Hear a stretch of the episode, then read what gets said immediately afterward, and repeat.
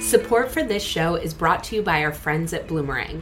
Bloomerang offers donor management, online fundraising, and volunteer management software that helps small to medium nonprofits like First Tee of Greater Akron.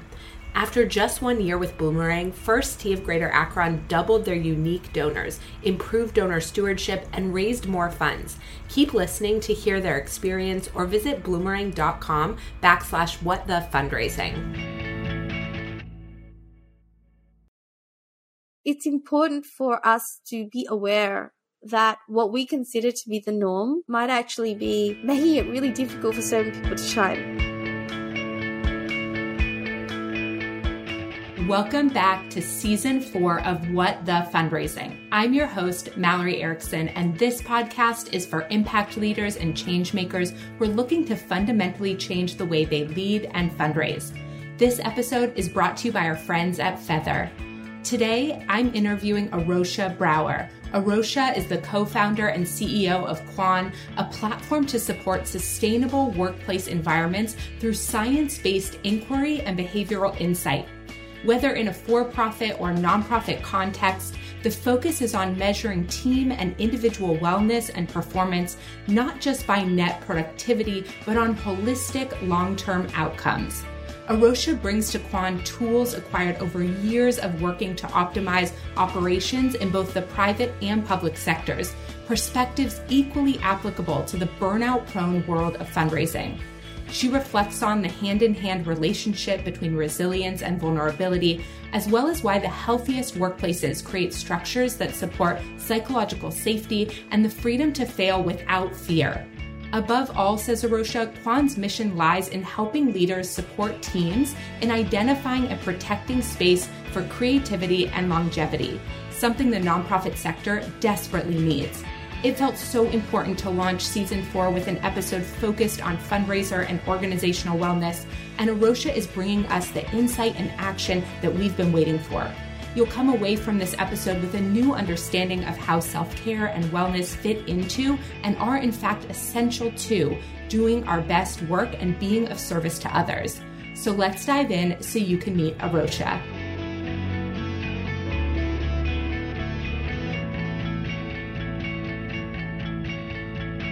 Welcome, everyone. I am so excited to be here today with Arosha Brower. Arosha, welcome to What the Fundraising. Thank you so much, Mallory. I was thrilled to stumble across your work and Quan recently on LinkedIn, which led to our conversation today. Why don't you tell everyone a little bit about you and your journey and what brings you to our conversation? Of course. So, Rosha, it's an Australian accent that you can hear. I'm based here in the Netherlands. I've got about a, a 15 year work history in the topic of digitization and team performance. I guess that's what led me to Quan and founding Quan. Quan is a SaaS solution. And in one line, what we do is we help busy teams create healthy rituals. And well-being is a really, really important topic. And the mission of Quan is to make well-being a strategic priority. And we've developed software to help organizations to do that. I love that you use the word rituals. Can you talk to me a little bit about what rituals are, what that means, and for Quan particularly? To answer that question, I'll probably need to focus in on why rituals are important. When it comes to well-being, something that can determine if you're in a state of being well or not is your habits and how you behave. And, you know, rituals are essentially habits. And we recognize that in the topic of especially wellness or well-being, there's lots of solutions out there for the individual. But there's something that really influences an individual's behavior, and that is the context to which they belong where there's thousands of applications aimed at supporting an individual on their journey. Quan is about how can a team have healthy rituals so that everybody in that group are encouraged to work in a more healthy way. Mm. Wow. And in general, in the mental health wellness space, there's a lot of terminology that gets thrown around. And I'm not always so sure how well folks understand what different groups or companies are talking about when they refer to wellness. So, can you start by telling us what do you think are some of the common misconceptions when people think about mental health or mental wellness that maybe we should throw out those myths right away and then talk a little bit more about what you mean and what that looks like? I literally woke up one morning with the idea. The idea was based on a question, and the question was, What is well being? I couldn't answer the question. And so I spoke with, I think, six people, including some of the founding team members, and I asked them, What is well being? What is well being? And nobody had a distinct answer for it. And what Quan set out to do from the very, very beginning was can we actually identify what it is and then make people more self aware and then should that not lead to people then being able to take the right steps to course correct? And so Quan's definition of well-being is a very holistic one. And that is we consider five dimensions, body, mind, meaning, self fulfillment, social connectedness. And then underneath that, we have subdimensions. So, for example, with the body, it's fitness or exercise. It's even body image. Under mind, that's the mental health component that is like concentration, anxiety, burnout. Each of these dimensions have subdimensions and underneath that, there's predictors. So it is a very, very complicated topic. And the reason why people couldn't answer it was because it is very complicated. And so I think one of the myths, and one of the myths is that therapy apps are going to fix an individual and organizations can sort of push these sorts of perks to people and then sort of say, okay, well, you know, we're giving you all the access to all these things. You should be able to fix it. But context has a huge role. Individuals may need to work on themselves, but you also need to think about the context to which you belong, your family structure or your work structure. That is one. Therapy alone is not going to fix things. It's a good start for some, but it's not going to fix things. The other thing is, is that mental health seems to be the flavor of the year, but well-being is much more complicated than that. Mm. Right. And so a sense of meaning is important, a sense of self fulfillment. You've got to think of other areas besides just the mind or just the body. And then it is really important to consider both personal life and work life and mm. realize that it's a continuum and that you cannot just look at one or the other, but you need to consider all. So when you're thinking about improvements, consider both. Those are the three main things I'd say.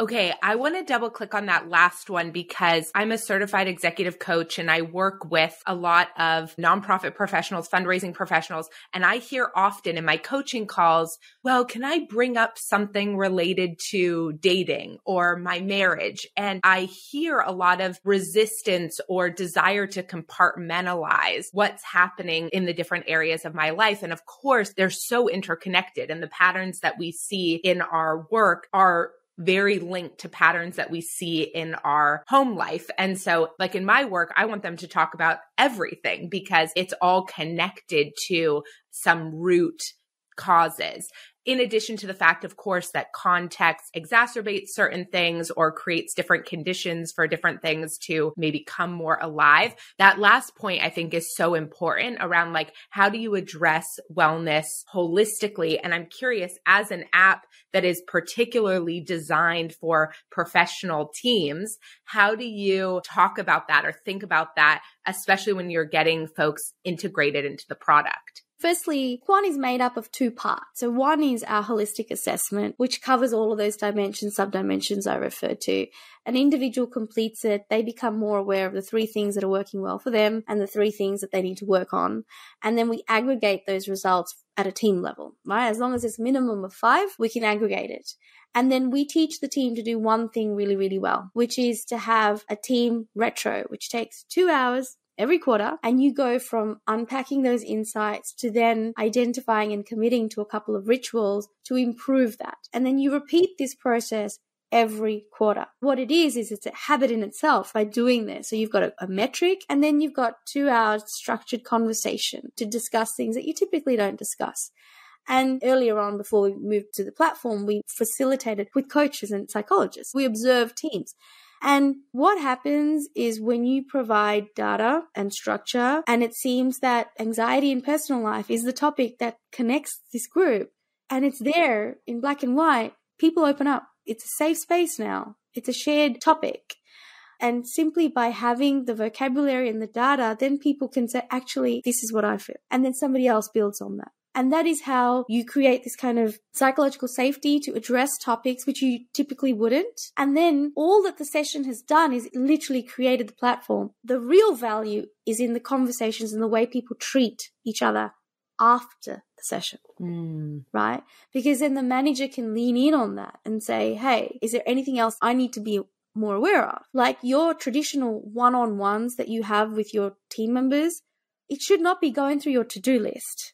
Mm. Right? At Quan, I asked my team three questions. One, how are you? What's giving you energy? What's draining your energy? What can we change? That's how we have a really good relationship and understanding and my team can tell me when there are things happening outside of work which might impact work, which means we can readjust work so that they're okay. Yeah, I really appreciate that answer. And I think a lot about in the nonprofit sector, these folks are working so much. They are not being compensated well for their time. They are not provided with a lot of support, professional development support, or community support. Often it's a very isolating experience, especially for fundraisers, because there's a lot of stigma around fundraising. Talking about money is this very vulnerable thing, even within organizations. Other folks don't want to be sort of associated with fundraising. Not that they don't want to be associated with the fundraiser, but they're like, well, I don't do fundraising. I don't ask yeah. for money. And so there's just this real isolation sometimes that can happen around a fundraiser. And in the sector in general, the solution to fundraiser enablement has long been skill development, professional development, more solutions or tech that's about the donor, how to make the donor's giving easier, more frictionless. And there hasn't been a lot of attention given to fundraiser wellness, like the mm. nervous system of a fundraiser. And I think about these people who are mm. dealing with constant rejection, constant feelings of isolation, lack of belonging, all these things. And there must be a strong business case for taking care of these people, taking care of fundraisers in a different way. And I know you're demonstrating that with Quan in a lot of different ways. Can you talk to me a little bit about that? Absolutely. There's many functions that experience this call centers, call center staff. There was a research piece that our team did into call center staff. And I think there's many jobs for sales teams it's interesting that you mentioned that there's so much focus on skill development as the answer. It's a little bit like how everybody wants to talk about performance and how to increase performance. And everybody likes the sports analogies of like athletes and they talk about the performance of those athletes and they don't talk about the fact that performance is actually 10% and 90% is recovery. And that's why the athlete can perform during the time that they need to because they're actually taking care of themselves for the remaining 90% of the time. And that goes to this like, you've already got a job where there are very clear targets, rejection. I don't think anyone likes rejection, but if all you're doing is the art of closing a deal and you don't actually think about how it makes you feel and how not to deplete the resources that you need in order to do that thing that can close the deal, it's just going to be a vicious cycle, right? Mm. So it is not about shaking yourself off and just game timing and pushing through. Sometimes it's more about recognizing when things are not okay on other parts of your life so you can attend to that so that you can rejuvenate and so that you're in a good state to go back and do the performance. Wow, I've never thought about that before in terms of athletes. You're right. So many of the like motivational quotes that we hear are all around the moment of push through in a game or in some type of physical exertion moment. And yet around that is so much recovery, so much self care that allows for those moments of push that are very strategically placed in these moments of performance. So I think that's such a good thing for folks to reflect on. I'm curious when you all are working with companies and you notice elements inside the business that might be leading to an overarching lack of wellness, like I was thinking about in the nonprofit sector. Do you all ever find something within the operations of a business that comes out in this assessment and it's really clear, like, yes, this needs to be addressed in the group sessions and in terms of the individual wellness, but also company, this is perpetuating a lot of the stress that your folks are feeling because it's clear they're all reporting this being an issue for them yeah, the company gets an overview team by team across the subdimension. We see anxiety at work, stress at work, uncertainty, low levels of creativity, whatever it is, we see, and there's percentages to it. And you can not only just see it for that quarter, we see it quarter by quarter. So we can see if it's negatively trending. All the while, we know that we have supported the team leads to have the conversations that they should. But from a central perspective, you can now see not just a high level well-being metric, but a, a deeper level of what the actual subdimensions are you can actually see is, is it actually more home related than work related, right? Mm. During COVID, we were surprised with some companies that their work life was good. It was their personal life, which was the issue. And so work was actually almost a saving grace for them. These are the things that you become acutely aware of when you start to measure it at a deeper level. Absolutely, you can see that. It mm. explains mm. things. So you were naming a few of the subcategories before, like anxiety, lack of creativity. Have you noticed any interesting correlations between symptoms, like things like stress, anxiety, overwhelm, paralysis, and desired behaviors? Things like not being able to be creative or not yes. being able to feel embodied what have been some of the surprising yeah, or big one yeah. so we've seen that at least for now a correlation between like creativity and then like stress so mm. higher stress and lower levels of creativity if we look at sort of the trends from this year stress at work uncertainty at work was pretty high and creativity has been an ongoing topic for many teams and people have heavy workloads and they're just doing doing doing and what does creativity require space. Space. You know, yeah. I always say like the greatest artists of our time and greatest writers would often escape somewhere to write their masterpieces. Say they could not do a to-do list day in, day out, and then write the books that we so cherish today. Why did Google have the 20% rule? Gmail was created when their employees had time to think of things outside of their to do. There's so much research, insights, anecdotes about how some of the greatest insights were when somebody was in a state of flow doing something else. And that is a true cost of workload pressure. If you're just constantly doing, doing, doing, you're not stepping back to have those moments of insights that could be the inflection point to do something drastically better right? Mm. If for no reason other than that, realize the quality of your decisions and the quality of your insights are impacted by how much you're trying to squeeze into that day. It's such a chronic issue in the nonprofit sector. There's so much pride in the sector, misdirected pride around how much we can do with how little. Some of that is related to systemic issues around conversations about overhead and how grant funding works and all these things that lead to this. The only thing that isn't valued is our time because even the way that funding happens is like we want it to go to programs and we're like, we're the ones doing the programs, but okay, you know? And so yeah. there's this constant like, well, you could just work more to do that or you yeah. could just hustle more to do that. And then folks wonder why there isn't space for innovation. I'm curious if you've noticed any correlations around resistance to change or fear of change and the way that gets correlated with sort of overarching work pressure, anxiety, stress.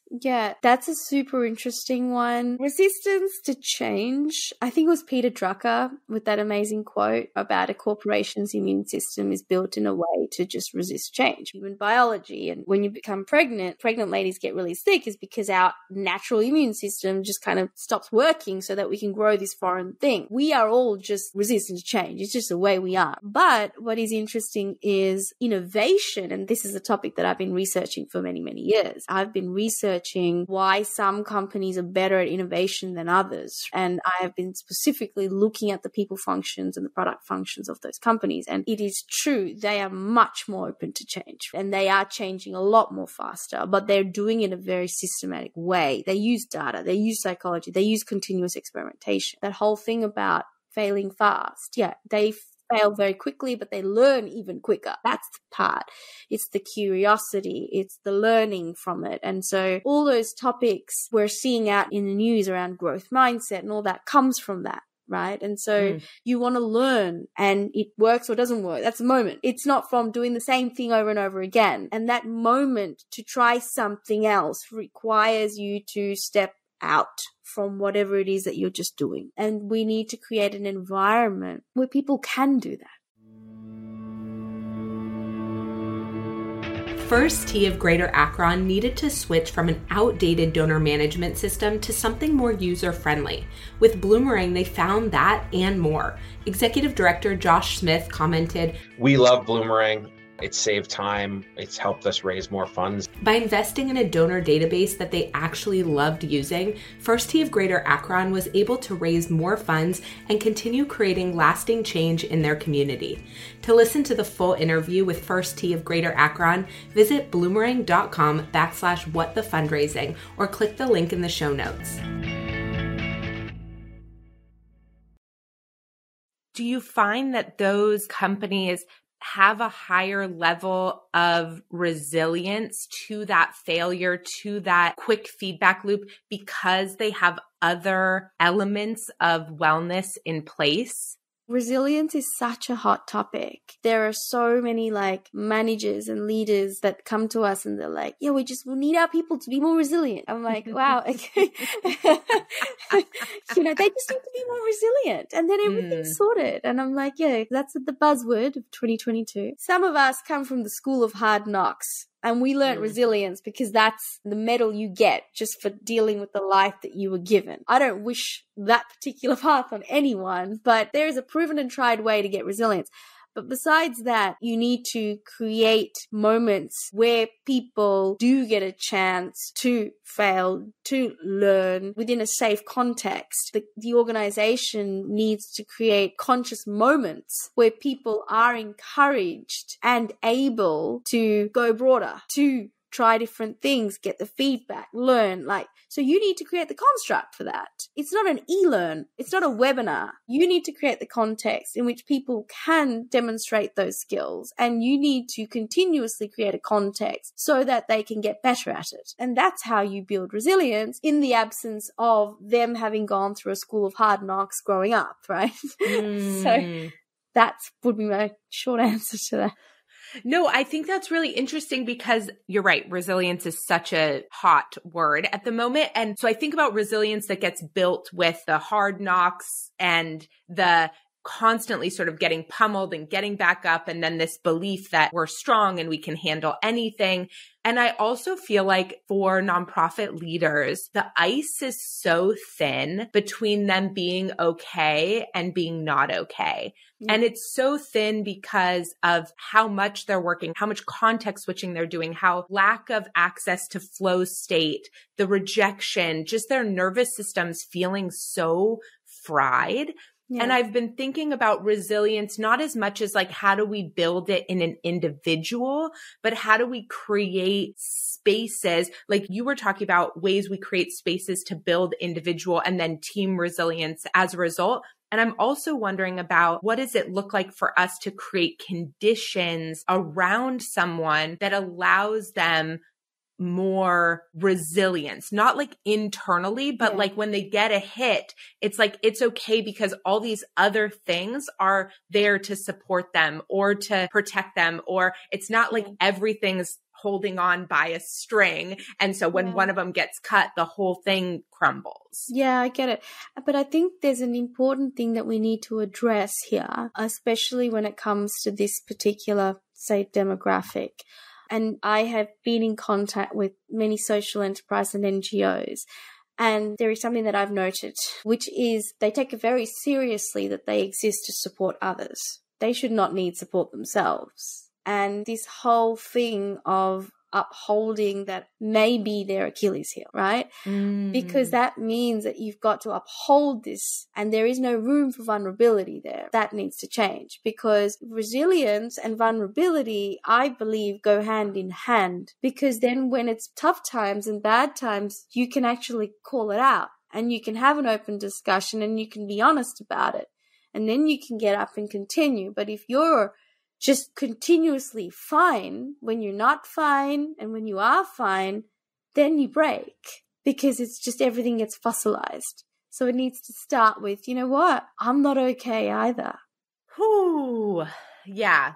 I talk a lot on here about the martyrdom in the sector. And I say that as someone who 100% as an executive director, that was me. And I think there's a lot of culture inside this sector that grooms for that. And there's a lot of validation when you enter the sector that gives a lot of positive feedback for that type of attitude, for that in service of attitude, which also leads yeah. to a lot of really other toxic elements in the sector, like white saviorism and all these other things that are incredibly problematic to the nonprofit yeah. sector, are all rooted in some of the same underlying beliefs and thoughts. And so I think your point is so well taken and so important that that has to be the first shift for yeah. folks to be able to say, okay, my wellness matters. And I'm just so glad that you said all of that. Absolutely. And you know what? It's because super important. So, you know what? We work a lot with team leads. And when we talk about this two hour retro that happens every quarter, mm-hmm. it starts with, you know, contracting, creating a space, but then it starts with the team lead opening up with their own insight. Like whether it's good or bad, this is the insight about myself. It, they have huge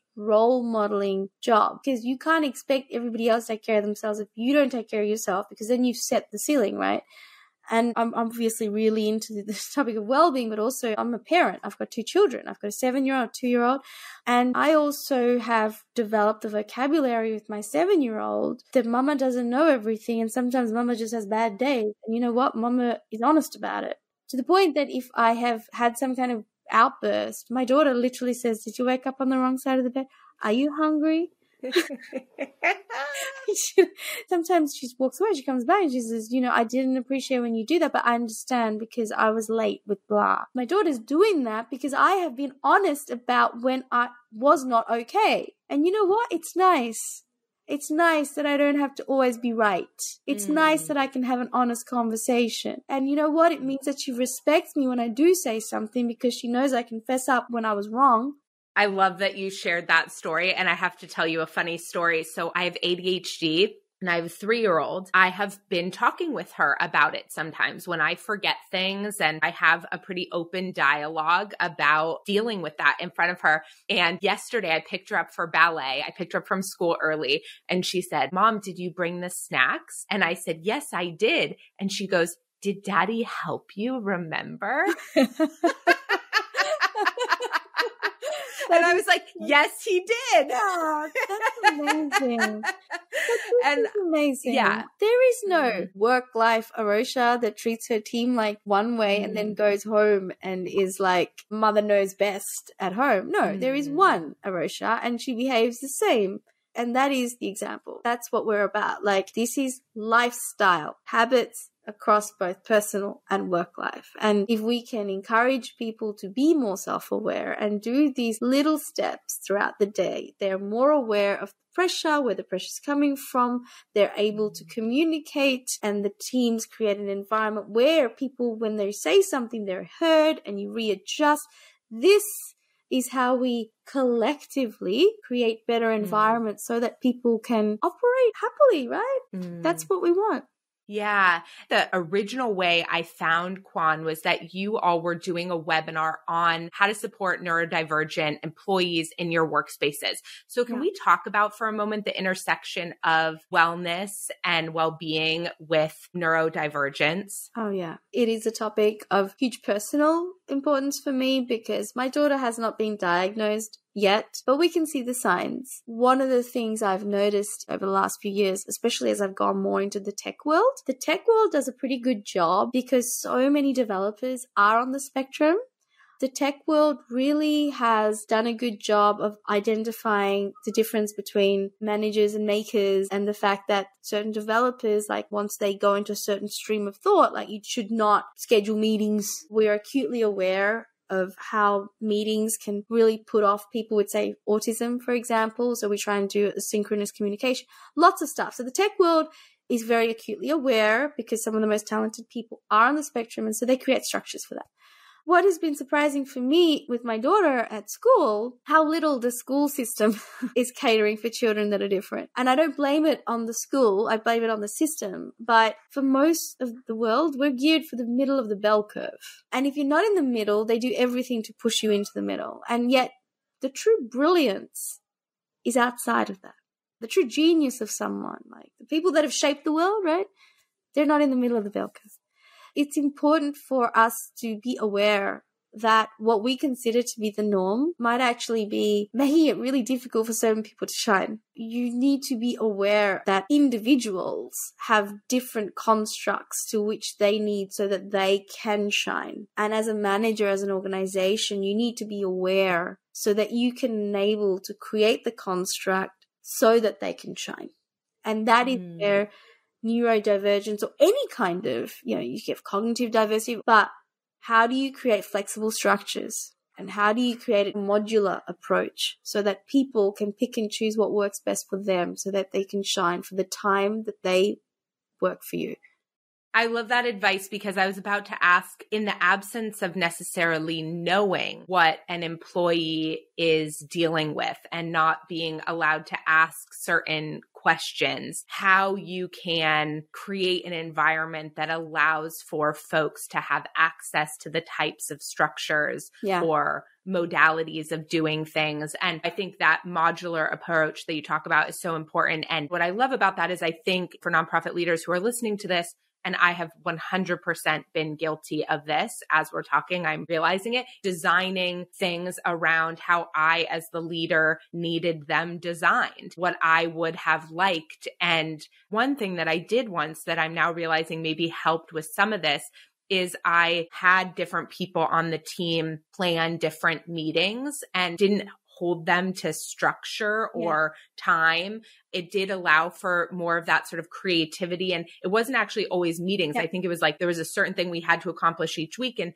every staff person had a week where they were in charge of getting it done, however they nice. wanted to get it done. And I had one staff member who did this whole like post it thing on the wall. What you think about that? If there are other strategies that you would recommend for folks there. It starts with psychological safety. You really want to create an environment where people that are diverse, different, whether it's different backgrounds, cognitive diversity, or whatever, can speak up and can say, oh, something's not right or make suggestions. And so, best way to do that, I mean, there's proven methods, but if you can create an environment where someone makes a suggestions and you put it into practice like you did, that's a great way because then you're going to get other suggestions, right? I remember like the first time like we were interviewing certain developers and they wouldn't switch on their camera. And I thought that was exceptionally rude. And sometimes we'd have team meetings and then they're there and there's no camera and everybody else is. And I was like, we should enforce that. And it was my co-founder, Lucy, who was like, we should not because there's a reason why. I had not considered that actually there's a reason why that I didn't understand, but just enabling them to do so was enough. And so you want to create an environment where people can do that. They can come in at 10 a.m. on Wednesdays because they like to take their dog for a two hour walk on Wednesdays. As a leader, when you are encouraging it and you give space, then it naturally happens. I love that. Is there a question I'm not asking you that I should be asking you? Oh, that's an interesting one. No, I really enjoyed the conversation. No, I'd love to answer whatever you were thinking asking. One of the things that I love about your platform and just what I saw on your website is your commitment to really using science and behavioral science behind the work. I was just curious to learn a little bit about how you decide the role that science and testing and experiments have played in your work. I thought would be really interesting to oh, hear. That's a wonderful question. I always joke around, I want to be a psychologist. Me too. yeah. So I couldn't be one, so now I surround myself with them. And one of the founding fathers, I say, of Quan is an org psych. And I always say that he's the consciousness of Quan. And we have a deep deep commitment to science because the study of well-being is, is fairly young. It's a hundred years. And so we feel that as Quan becomes more and more successful, we want to share our learnings and we want to impart that so that the science also improves. And so that's why we're looking for every excuse to do scientific validation, but also collaboration. And we're about to announce a collaboration with a leading UK university which is very, very exciting. And how we identify scientists, I mean, there are so many. So we work with cognitive psychologists, organizational psychologists, behavioral scientists. It really depends on the topic and which element you're trying to tackle. For Quan, obviously, we look at teams and organizations. So organizational psychologists are the best. When it comes to individual interventions, we get the counsel from clinical psychologists. It really depends on the topic. And because we look at the very broad spectrum of well-being, we then call upon individual therapists, counselors, coaches for unique insights. And so one of the things that Quan is doing is we're growing a partner network where we actually work with specialists of burnout, specialists of mindfulness or whatever, because we want to disseminate research. We want to disseminate knowledge and Quan itself will be the platform that will collect the data and point to rituals or interventions, but we want to get amazing, bright minds and give them a way to further, you know, spread that knowledge. That's our commitment and how we're trying to do it. And Quan is a movement wrapped in software. We are all about how do you get well-being at the heart of success? How do you make well-being a strategic priority? And we know that creating a measure and a way to manage is one way of getting that done. That's what we do, but we want to work with leading minds and scientists and other software providers. Amazing. Tell folks where they should go to learn more about Quan, to connect with you. I'm so grateful for this conversation. Thank you for the opportunity. So to connect with us, it's very simple. It's www.quanwellbeing.com. If you search for Quan and Arosha Brower, I think there's only one Arosha Brower in the world, so you'll probably only come across me. Connect very good SEO. Connect with me on LinkedIn, and I'm, I'm always open to meeting great people. My team is always open to meeting great people. Thank you for joining me for this conversation. Likewise. Thank you.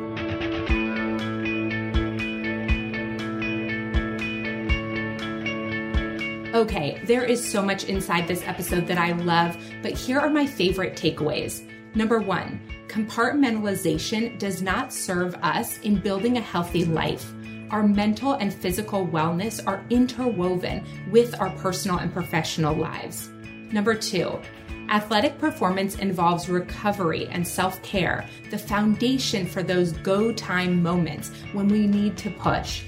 Fundraising needs to be thought of similarly. We cannot always be go, go, go. We need time in between to rest and regulate our nervous systems.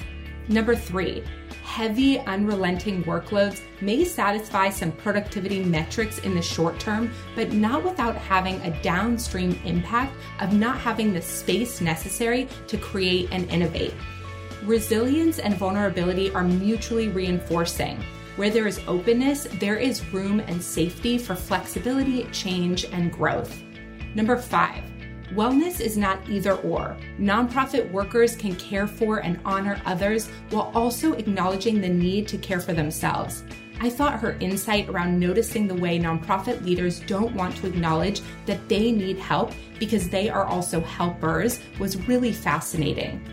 And lastly, when designing workplace systems, we need to take a pause and ask do these structures embrace and offer latitude to people with the full spectrum of styles, needs, and approaches? Okay, for additional takeaways and tips inside this episode, go head on over to malloryerickson.com backslash podcast to grab the full show notes and resources now. You'll also find more information there about Arosha and Quan and our amazing sponsors, Feather, Thank you for spending this time with us today. If you enjoyed this episode, we would love it if you would give it a rating and review and share it with a friend. I'm so grateful for all of my listeners and the good hard work you're doing to make our world a better place. And if you miss me between episodes, stop by and say hello on Instagram under what the fundraising underscore. Have a great day, and I'll see you next week.